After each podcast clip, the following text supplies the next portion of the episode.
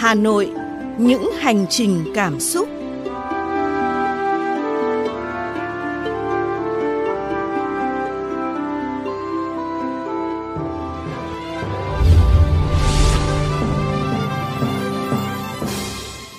Anh Thư và Như Ngọc rất vui khi được cùng quý vị đến với Hà Nội, những hành trình cảm xúc.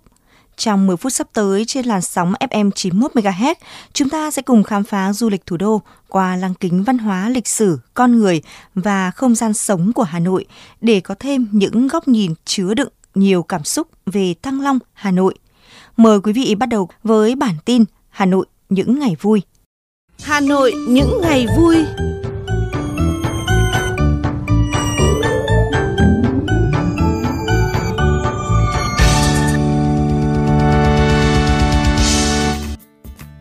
Trong bản tin hôm nay chúng ta sẽ cùng điểm các sự kiện văn hóa, giải trí, triển lãm, văn nghệ đang và sẽ diễn ra ở Hà Nội.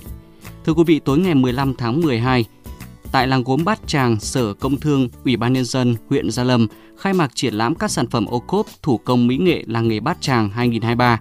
Triển lãm giới thiệu quảng bá các sản phẩm tiêu biểu ngành gốm sứ và các huyện thị của Hà Nội nói chung cũng như Gia Lâm nói riêng với người dân và du khách.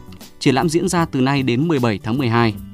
Và cũng từ ngày 15 đến ngày 17 tháng 12 năm 2023, Tuần Văn hóa Du lịch Điện Biên được tổ chức tại phố đi bộ Hồ Gươm, Hà Nội.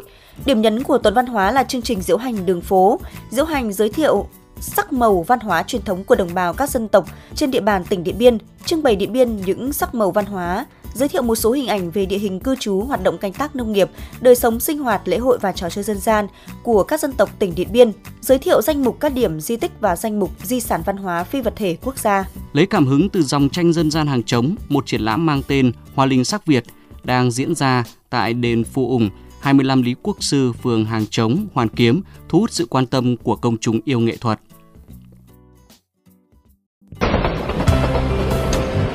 Hành trình cảm xúc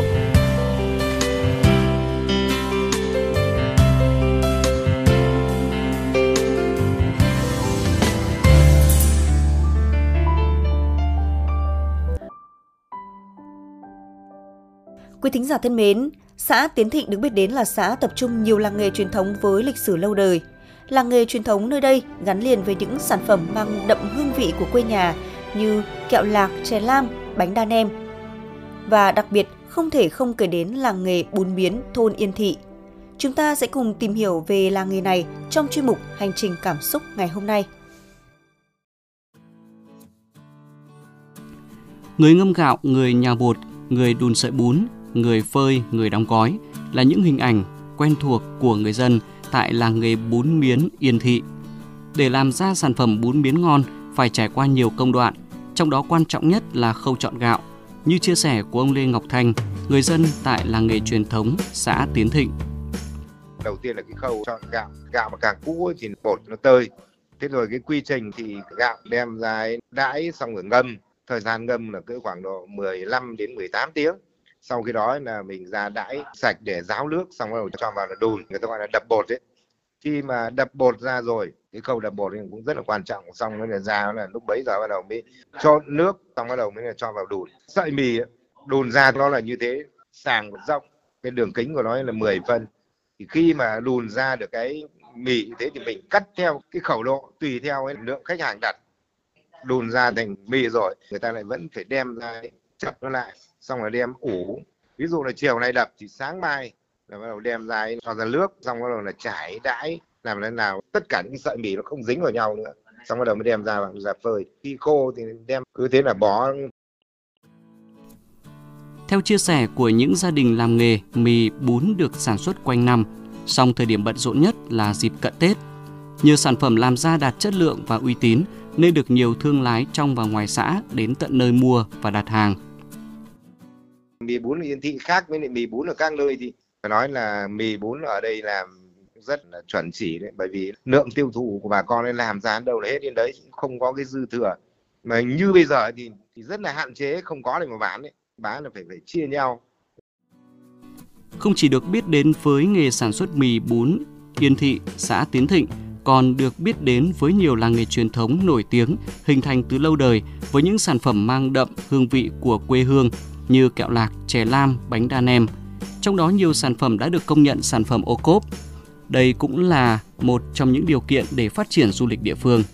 Ông Nguyễn Văn Lưu, Phó Chủ tịch Ủy ban nhân dân xã Tiến Thịnh cho biết.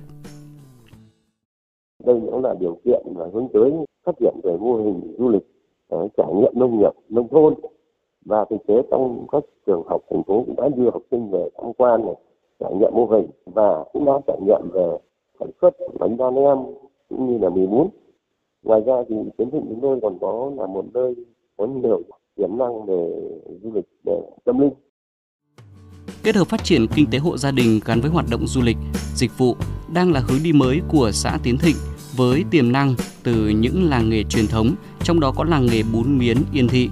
Ông Lưu cho biết thêm. Để phát triển tiềm năng du lịch, tôi đang xây dựng thương hiệu thu hút được khách hàng cũng như trong thành phố mà nó còn mang à, cái tính trí tuệ và trong đó à, lan tỏa ra các nước lân cận như châu Á và châu Âu. Hiện nay là mì bún và bánh đa nem đã được sang các nước à, châu Âu rồi thì Ba Lan như Xô. Thế nhưng mà thực tế có cái nhãn tem mát mà có, có cốt tiến thịnh rồi có sở hữu trí tuệ thì tiến thịnh hiện nay đã đang làm và chuẩn bị có công nhận rồi, đã có quyết định công nhận là bánh đa em thì muốn thì thì cũng đang làm chương trình thủ tục này và đang để hướng tới xây dựng nhân rộng ra để thành một hợp tác xã lớn và nó có quy mô để chúng ta vừa là đi trải nghiệm sản phẩm sạch nông nghiệp, nông thôn cũng như trải nghiệm về sinh thái và trải nghiệm luôn cả cái làng nghề này.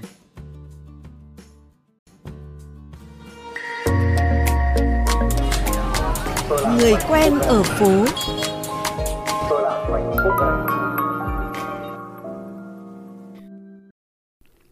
Thưa quý vị, nhắc đến món ăn đặc sản nổi tiếng của vùng đất Hà Thành, có lẽ không thể không nhắc đến món chả rươi.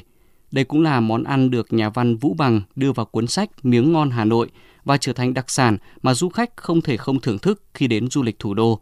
Ngay sau đây chúng ta sẽ cùng trò chuyện với chuyên gia ẩm thực, nhà nghiên cứu văn hóa, nhà báo Vũ Thị Tuyết Nhung để tìm hiểu về món chả rươi trong chuyên mục Người quen ở phố. Vâng, xin chào cô Tuyết Nhung. À, thưa cô, chả rươi được xem là một món ăn được xếp vào hàng đặc sản độc đáo của Hà Nội, không chỉ bởi hương vị của nó mà còn bởi nguyên liệu cũng như cách chế biến món này. Vậy thì điều gì làm nên sự đặc biệt của món ăn này thưa cô? Cái ờ, chả rươi được ờ, xếp vào món ờ, ăn đặc biệt của người Hà Nội và các tỉnh ven biển phía Bắc thì đúng hơn bởi vì rươi xuất phát từ vùng nước lợ gần biển và món chả rươi ăn rươi tươi vào đúng mùa vẫn là ngon nhất chả rươi thì nếu như theo cách nấu của từng vùng miền nơi khác nhau về gia vị, thế nhưng mà riêng người Hà Nội rán chả rươi thì thường đánh một cân rươi, khoảng hai lạng thịt, vai mỡ gắt băm này, sau đó là cho độ hai cái vỏ quả quýt hôi lạng cái cùi đi thái mỏng cho vào rồi cho độ lạn lạng thìa là độ lạn lạng hành khô ờ, và một thìa nước mắm thôi vì con dươi nó rất đậm rồi với ít hạt tiêu nữa. Thế rồi à, đánh lên với lại độ à, ba quả trứng gà hoặc là trứng vịt. Sau đó là đánh nhuyễn lên rồi rán bằng mỡ gà hoặc mỡ lợn chứ rán dầu nó không ngon đâu. Sau đó rán chả rươi cũng phải có một chút công phu có nhà thích ăn chả dươi mềm thì là rán hơi dày ờ, và rán non lửa. Nhưng có nhà thì thích ăn chả dươi giòn tức là rán mỏng và rán nhỏ lửa để cho nó giòn rồi lật trở. Nói chung cũng công phu đấy, không phải là dễ đâu. Chả dươi thì phải ăn với bún hến, tức là cái bún đồng tiền, cái bún cuốn nhỏ nhỏ này, với lại nước mắm, chanh, tỏi, ớt, ăn với lại hành củ chè này, rau mùi và rau thơm. Đấy là lối ăn của người Hà Nội. Vậy Hà Nội có những cách chế biến nào mà khiến con rươi trở nên đặc sắc hơn trong mâm cơm ạ? Rươi ở Hà Nội thì có thêm món nem rươi, tức là mình có thể làm nem tôm, nem cua nhé. Thì những người mình thay bằng rươi và tỷ lệ rươi nó nhiều hơn đấy cũng lại cho uh, củ đậu cà rốt mộc nhĩ nấm hương hành khô chút nước mắm ngon trong đó là cuốn chặt lại với nem rồi rán ăn nóng hay là cách rươi xào củ niễng là món rất đặc biệt đấy là củ niễng ở Nam Định đưa lên là ngon nhất. Củ nhỏ thì có chấm đen bên trong. Xào săn trước là con rươi thì phải ngày xưa ấy, rươi nước bẩn thì các cụ mới bảo phải làm lông rươi dội nước nóng già vào. Cái rươi bây giờ rất sạch chỉ cần rửa qua nước lã thôi. Nhưng mà riêng là rươi mà xào và rươi kho thì phải dội nước nóng già lên để cho con rươi nó săn mình lại. Nó không bị vỡ nát.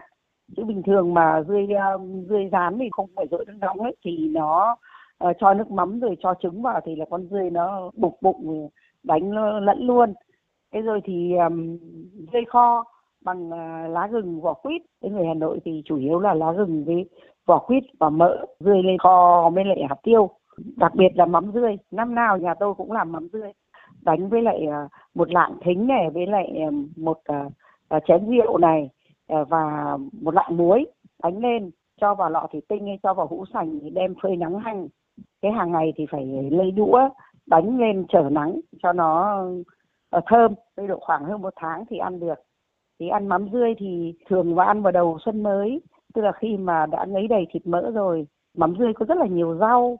Ví dụ khế chua này, chuối chát này, gừng này, lạc rang này, rau thơm, rau mùi, rau cần cắt khúc, rau cải cúc cắt khúc này. Thế rồi ăn với bún hến.